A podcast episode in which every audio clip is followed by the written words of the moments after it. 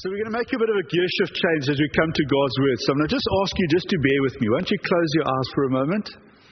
Just place your hands on your lap in front of you and open them up in like a kind of sign of receiving. If you don't mind, just, just bear with me. People aren't looking around, so it's a very private moment. It's so key to understand that as we come to God's word, that there's a real partnership that's happening here. I come to preach God's word. God's Spirit is here to make it relevant to us. But a very, very key part of it is that you are prepared to receive what God is saying to you right now. This is not a moment to be a spectator or to sit back passively and just to watch the show. It's a real moment where you engage and are intentional to listen to God's word, word to you. So I'm going to give you just 20 seconds just to be, be sure that you're engaged with God as we come to His, his word in a moment.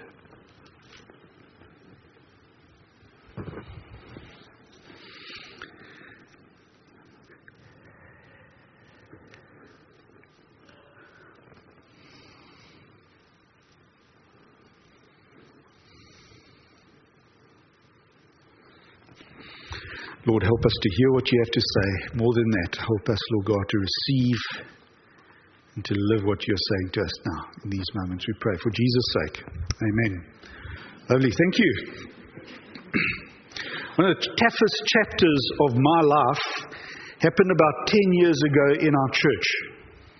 For those that have been around long enough, you remember those moments very clearly. It was one of those experiences that all of us fear ever happening to us in a, in a church context. It's one of those moments that has very little glory about it, even in retrospect, even, even 10 years later. Thanks, Moira.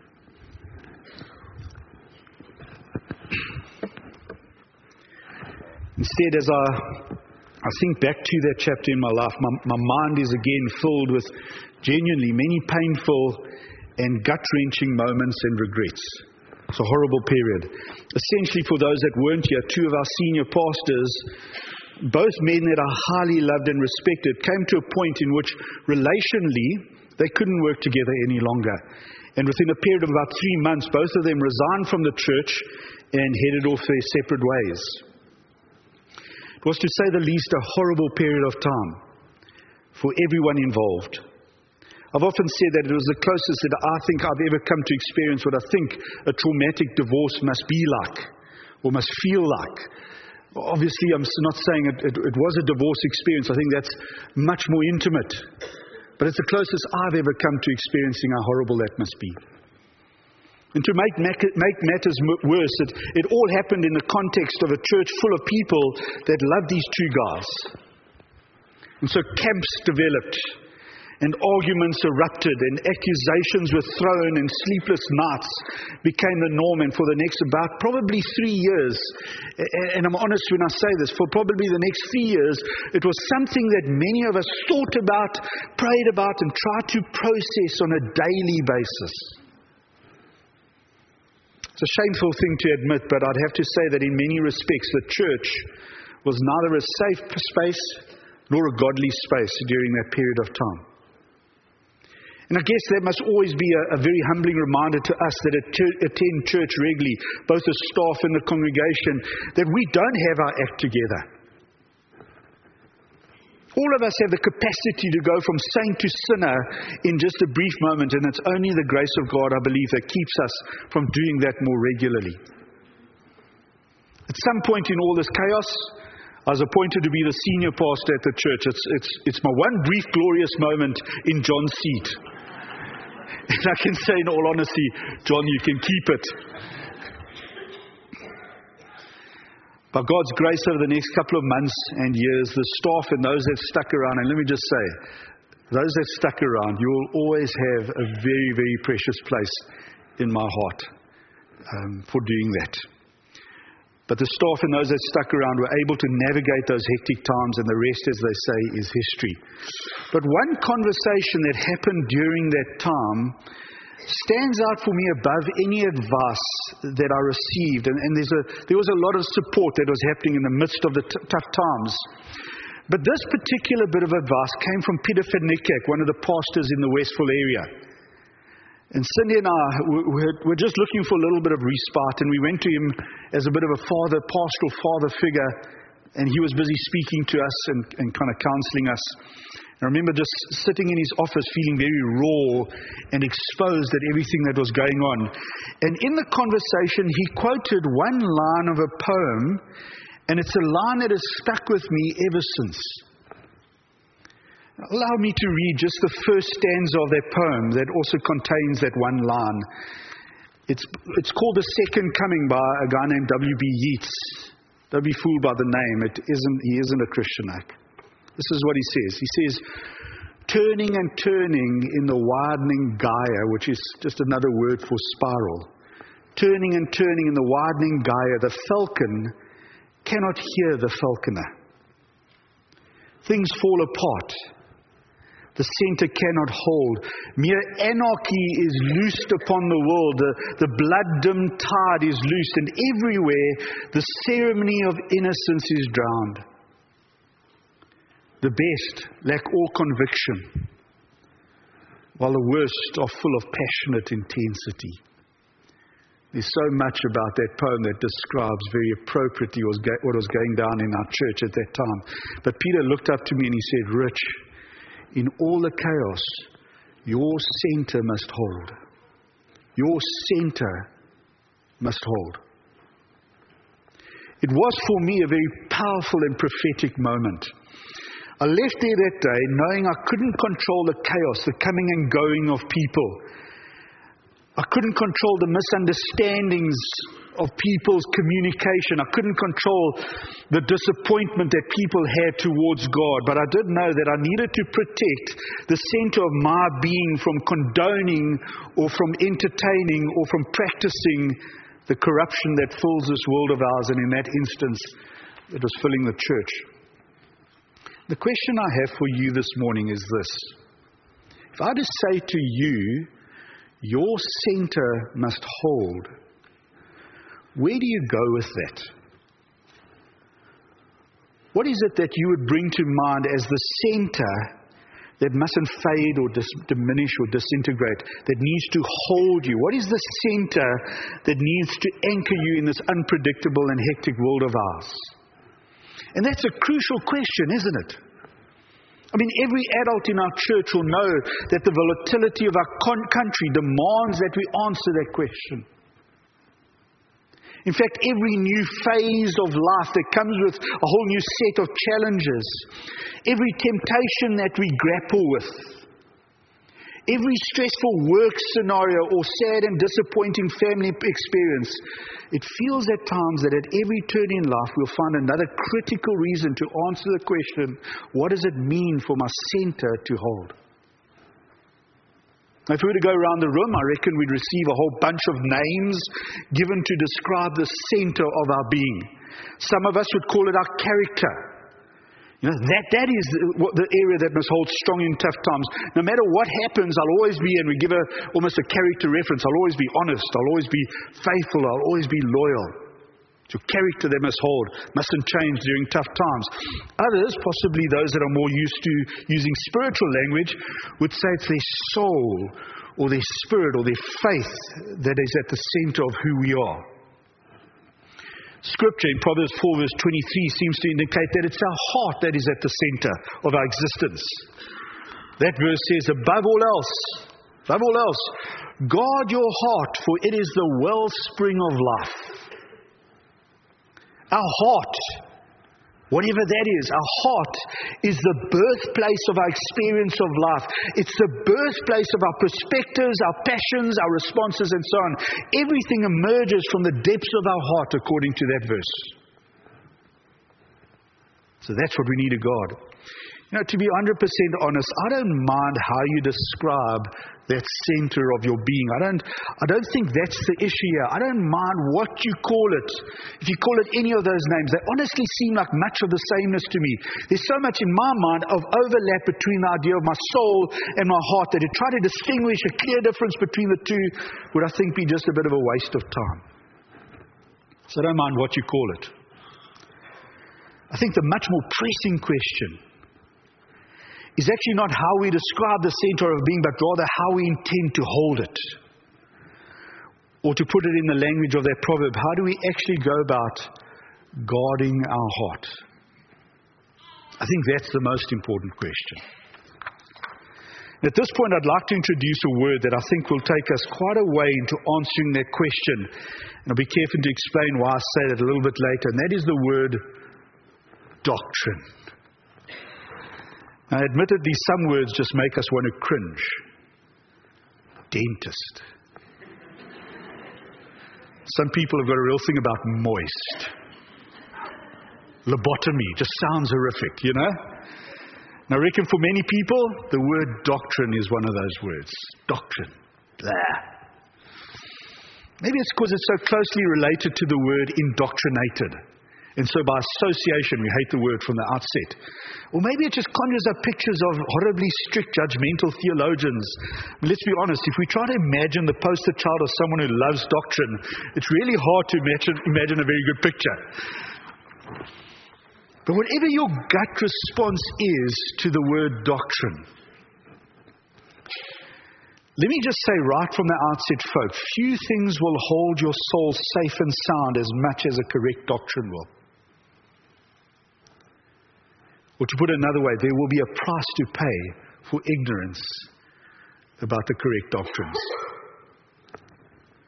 We're going to explore that idea a little bit more. And I'm going to use four questions during the sermon just to kind of probe that, that, that, that um, idea a little bit, deep, bit deeper. And so the first question I want to ask is what is doctrine? I mean, let's get that out of the way. What is doctrine? What does doctrine look like? What is it that we're actually talking about? Dictionary.com describes it like this a body or system of teachings relating to a particular subject body or systems of teachings relating to a particular subject. This is what I think it looks like, though. If you take one belief about a particular subject, plus another, add another belief about that same subject, add another, another belief about that same subject, and you can carry on as long as you want. If you add the sum total of those beliefs up, you have come to the point of saying this is your doctrine about a particular subject. It's as simple as that. One belief plus another plus another. The sum total of those beliefs equals your doctrine about some kind of subject. So, so for instance, if I were to ask you, what is your doctrine about Jesus? Most of you, many of you, I'm sure, would say, I don't have a doctrine about Jesus, or at least I've never really thought in those terms. So I back off a little bit and I say, let's rather just speak about Jesus. And during the conversation, you started to say things like you believe Jesus is good, that he's loving, that he's wise, may even throw in the fact that you believe he's the Son of God. And I'd say that that is a fantastic list of truths about Jesus. But more than that, I'd say that you've actually just spoken out your doctrine of Jesus, the person of Jesus, who Jesus is. So we can take that definition to a number of areas. What is your doctrine of sin? In other words, what do you believe is sin? When is a sin committed? What does the Bible say about sin? What is your doctrine of sin? What is your doctrine of playfulness? What are your beliefs about playfulness? What is your doctrine about family dynamics? What is your doctrine about forgiveness? You might say, well, for instance, forgiveness is always dependent on someone asking for it. Okay, that's your starting point. You might also say forgiveness has different stages to it. Starts off with just being able to look at the person again. Then maybe at a later stage you can sit in their presence. Then a conversation, maybe coffee, I don't know, somewhere along the line. And so it's got these different stages that it goes through. Forgiveness, you might say, is not always deserved, and yet it's often given. And if you add, add those beliefs about forgiveness together, what you've just done is you've stipulated, you declared your doctrine of forgiveness. So make no mistake. Whatever we've called it, whether or not we've called it that, every one of us holds deeply to a set of doctrines about doctrines about just about everything in life. They are the foundational truths. They are the foundational blocks around which our worldview is built. That is what doctrine is. Second question How do we arrive at a doctrine? How do we arrive at a doctrine? Let me start by saying it's very important to know that Christians arrive at their doctrine from a unique source, from a unique angle. Okay. This is massively important th- thing to understand. This is, this is a, a crucially important thing to mark. We don't disregard the sources that many other people out there use to arrive at the doctrines that dominate their lives. We don't disregard them. Things like science and psychology and history and philosophy and culture and experience and family background, etc. That, that's normally the things that people use to gather their doctrine of life. And we as Christians, we don't disregard those things because they've got important things to say, things that we often need to hear and learn from. At times, God uses these things to radically deepen our understanding of life, the universe, and everything. However, we do recognize a unique contributor, a unique source that we allow a very special place in guiding our thoughts on the important issues of life, and that is obviously God's word to us. We as Christians will often say, God says this or that about an issue. And a Christian doctrine, a, a, Christian's doctrine, the Christian's worldview, the fundamental building blocks of our understanding about this world will always have a taste, will always have a sense of God speaking into it, of God forming our worldview. Folks, it's a massive pill to swallow. And, and so for some of us, we're still trying to get it down our throat. And maybe this is a task of a lifetime for many of us. But it's a massive pill to swallow. But we, but we need to accept that the greatest commentary, the final authority, the ultimate commentary on the issues of life and our existence is to be found in moments with God when God speaks to us. It's not on YouTube. It's not in Google. It's not on the Twitter feed. It's not News 24. It's not in our textbooks. Moments with God. Moments with God. Listening to and discovering His perspective on things will contain, will contain the most powerful moments of understanding that we'll ever be able to achieve. It's as simple as that. And the doctrines that shape our life must, must, must be coached by that truth that we receive from the Almighty. If we're ever foolish enough to allow doctrine to drift away from the Word of God, we will compromise, I believe, nothing less than the very center of who we are. Third question. They must say we've got four, we're on number three. What are the dangers? What are the pitfalls of doctrine? And I'd say at least there are three massive holes that people are likely to fall into around this topic of doctrine. Um, the first one is the ignorance is bliss approach. Let's be honest, it takes courage to say, I believe something nowadays. And we expose ourselves to so much criticism when we start to share the doctrines that God and govern our lives. It's much easier, it's much safer to just nowadays go with the flow, to be PC, to stay below the radar, and not to cause too many waves. And the way many Christians deal with the trauma of being nailed for their beliefs is often by choosing to stay ignorant. It's the weirdest thing, but I honestly believe that there are Christians out there that make this choice to stay ignorant. And so we have people that have been in church for 10 years or more and ask them about what their beliefs are around some of the most basic themes in the Bible, and they'll soon say something to the effect of, Well, I'm not really a theologian. Ignorance is bliss because it keeps us out of the public glare. Ignorance is also bliss when it gives me permission to just go with my gut feel. You know, if the biblical doctrine of forgiveness says that we should forgive someone over and over and over again, when in fact all I want to do is lash out at their perpetrator, all I need to do is remain ignorant of what the Bible says about forgiveness, and I'll be off the hook. God won't be able to challenge my character. He won't be able to stand up to my stubbornness as long as I remain ignorant about what the Bible has to say about these things. And so I'll keep God at an arm's length. Just that makes life so much easier to live that way. Ignorance is bliss. The second downfall, the second hole that, that, that we can fall into in terms of theology and, and doctrine, it's the one that says, I can believe it but not live it. That weird approach. I can believe it but not live it. We have those Christians that think a, a correct doctrine is simply knowing what the Bible says about a particular topic. Ask them who Jesus is, and they'll be able to recite a mini sermon about the nature and work of Jesus and, and many verses thrown in the mix. They're fantastic at listing, listing their beliefs about a certain topic. One bloke, a guy named D.L. Moody, pointedly said this. He says, A rule I've had for years is to treat the Lord Jesus as a personal friend. He's not a creed, a mere doctrine, but it is He Himself that we have. Can you see the difference between simply agreeing to something mentally and actually agreeing with our whole life and heart? Doctrines are not true doctrines unless we can see them lived and experienced and pumping through the veins of those that say they believe them.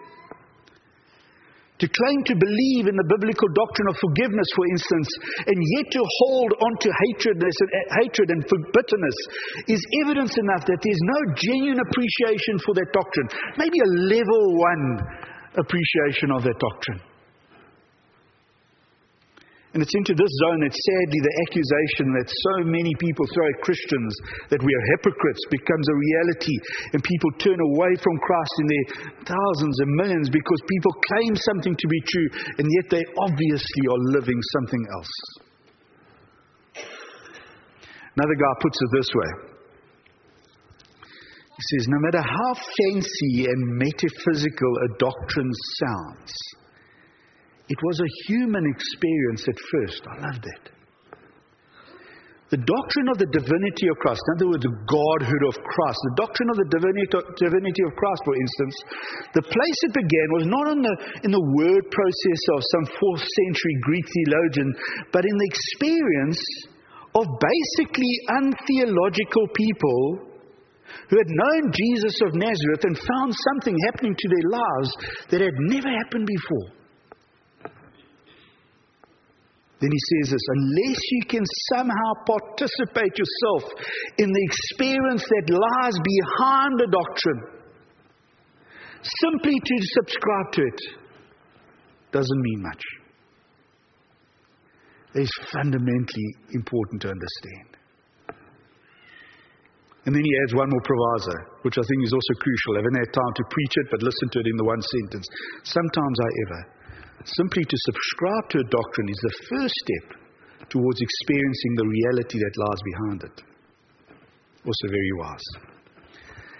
Third, uh, third, third little hole that, that, that I think people often fall into when it comes to this issue of doctrine is, is, is the issue of arrogance. Arrogance. It seems to me that knowledgeable Christians are often unteachable. They lack humility, and basically, their knowledge has made them ugly and unapproachable people. Jesus called them stiff necked. I can't think of a better, better word. Like, like, I believe this, and I, I'm not going to be teachable. I won't look to the left or right. I won't get any like accountability or anybody to teach me. I'm just going to keep this tunnel vision. Stiff necked. They suspect they know what the Bible says about something, and then they close shop. They make it clear that nothing and no one is able to teach them anything more about the sub- subject. I think that's pure arrogance. Must be very careful of that approach to our doctrine. Strikes me, strikes me that, that to be a student of life no matter what your qualification, no matter your age or experience, no matter your accomplishments, to be a student of life is something that the book of Proverbs and many other passages in Scripture encourage us to, encourages us to be over and over and over again, to have a healthy dose of humility as we hold to our doctrines of life. To give up on the calling to be a learner simply isn't part of God's scheme of things if you're following my outline, we're now going to go to the fourth and last question that, that's kind of helping us, helping us to probe this issue of doctrine. Fourth question Why is doctrine important? What is the worth of doctrine? Christians need to be people of character and conviction, don't we? There needs to be a strength about our presence, a backbone to who we are as Christians backbone that challenges some of the doctrines that this world would want us to buy into. So the world out there says, for instance, it asks, for instance, if it isn't hurting anyone, then why does it matter? The world out there says the most important thing in the world is family. The world out there says if the country is failing, bolt. The world out there says cover your back first. These are the kinds of doctrines that many of us will encounter on a daily basis at school and work and on the sport field. And the question needs to be asked Will we buy into these doctrines? Will we adopt them as the core truths that will define our lives? Or will we honestly open ourselves to the God who speaks and allow Him to mold our attitudes and our passions and everything we are, the way we see things and who we will become? So that when a moment erupts in our church, like the kind that happened 10 years ago, or something painful happens in your home or, or in your workplace, will that searching moment reveal people this time around whose lives are defined by God's, God's heart, by God's measure of forgiveness? But gentleness and wisdom that comes from Him? Or will we simply look like a bunch of nice people trying to do their best in a difficult time? Why you just watch this video on screen for a few seconds, a few minutes? As the nation marks the anniversary this week of the Newtown, Connecticut school shooting, families of some of the 26 who were killed attended a vigil today at the National Cathedral in Washington. Prayers were offered for all of the victims of gun violence in this country, and that would include the five young Amish girls who were killed and five who were wounded just a few years ago in south central Pennsylvania. Jeff Glor tells us that out of the horror of that school shooting has come a lesson in forgiveness. I mean, it's been seven years since Terri Roberts' life changed forever. In October 2006, her 32 year old son Charlie walked into an Amish school in Lancaster County and shot 10 young girls before killing himself. I heard the sirens and saw helicopters. Then the phone was ringing, and it was my husband. And he said, I need you to come to Charlie's house right away. And I got out of the car and I looked at my husband, and these sunken eyes just saying, It was Charlie. That could not be.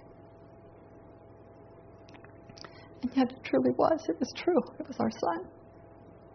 Robert's initial reaction was that she had to move away. But the Amish came to her house the night of the shooting to say they wanted her to stay. Some of the victims' families attended her son's funeral. There are not words to describe how that made us feel that day. And then for the mother and father that had lost not just one, but two daughters at the hand of our son, to come up and be the first ones to greet us. Wow. Is there anything in this life we shouldn't forgive? Terri Roberts now shares this message with those who've experienced trauma. And every Thursday, she cares for the most seriously wounded survivor of the shooting, now 13. It's against Amish beliefs to appear on camera, so Donald Kraybill often speaks on their behalf. You have this mother who raised a son that did this horrific damage to this young woman. And the mother has the courage and the spiritual fortitude to come back and to care for this uh, young woman. And the parents of the young woman welcome her into their home. It's a powerful, powerful story those families in Newtown who may still have understandably conflicted feelings now still less than a year later. What do you what do you say to them? Ask God to provide new things in your lives. New things to focus on, and that doesn't take the place of what is lost. But it can give us a hope and a future. A future made possible for Terri Roberts because of forgiveness. Jeff Glor, CBS News, Lancaster County, Pennsylvania. I think we all saw it clearly in that video. There's a depth of understanding about the doctrine of forgiveness that goes way beyond a mere nod of the head that forgiveness is a nice thing. And that's the kind of doctrine, that depth of doctrine will hold you in tough times, that will fill your life, not only in the tough, tough times, but in the great times, with more meaning and significance than you'll ever find elsewhere. Because that kind of doctrine will tie you tightly and hold you close to the Heavenly Father. Folks, there is a price for ignorance. There is a price. The price is that we'll look like and behave like everyone else in Westville. There's a price for ignorance. When the world gets angry, we'll get angry as well. When the world gives up, we'll just, we'll just mirror it. When the world lashes out, we will too. Bottom line, when our responses, standards, and conduct are simply an echo of the world that we live in, then something is incredibly wrong with our Christianity. There's a verse that God brought to me a little while back that has seemed to speak to a number of situations I've found myself in recently. 2 Peter 1, verse 5 to 8. Listen to what this verse says. It says, For this very reason, make every effort to add to your faith goodness, and to goodness, knowledge, to knowledge, self control, and to self control, perseverance. To perseverance, godliness, to godliness, mutual affection, to mutual affection, love for if you possess these qualities in increasing measure, they will keep you from being ineffective and unproductive in your knowledge of our Lord Jesus Christ. I want you to just imagine wearing the title of being an ineffective and unproductive Christian. Imagine that title being appropriately applied to your Christian walk. Ineffective, unproductive. Surely there's something in us that says, No, man, that's not the kind of Christianity I want to live.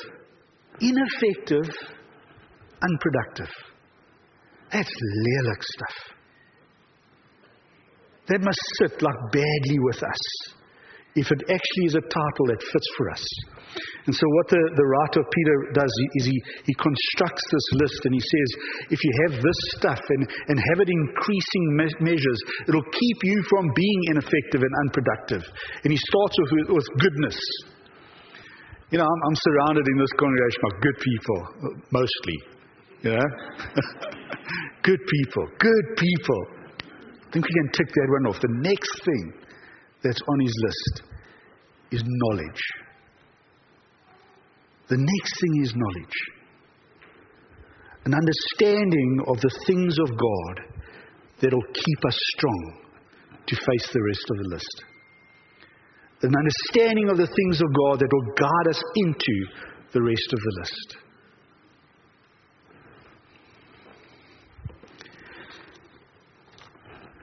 The pursuit of doctrine is a pursuit of knowledge, not simply a pursuit of, of, of, of an understanding in our mind, but a knowledge that is lived in every day of our life. The doctrines of God that will form our lives, that will, that will temper our tough times, that will fill our great times with more significance. Just want to wrap up by saying, very practically, in the next couple of weeks, and hopefully it'll become a habit for your life, very practically. Just want you to be aware of God forming your thoughts in life. As you come to His Word, as you wait on Him on a daily basis, God will be speaking to you about different issues in life. He will be addressing the doctrines that dominate your life. If you hold them tightly to your chest and say, God, these are inaccessible to you, well, that's your choice. Rather, I'd suggest make them available to God and say, God, interrogate the doctrines that, that, that, that dominate my life. Turn to Him to deepen your life by deepening your understanding of Him. And then lastly, just to say, we'll be helping you thresh through this issue of doctrines over the next couple of weeks. We've got three more weeks around the issue of doctrine. And what we're going to do is we're going to address three different topics for these three weeks. And just getting to grapple with some of the doctrine around. The first one's a little bit of a surprising doctrine, um, but it's one of those that we've, I can honestly say, this kind of congregation, we've shelved it for many years and hardly have ever gone back to it to think it through. Be here next week to hear it. Um, and then we got two more after that. So God bless you as you revisit the doctrines that dominate your life, those funda- fundamental building blocks. Moira, won't you uh, close in prayer for us? Thank you.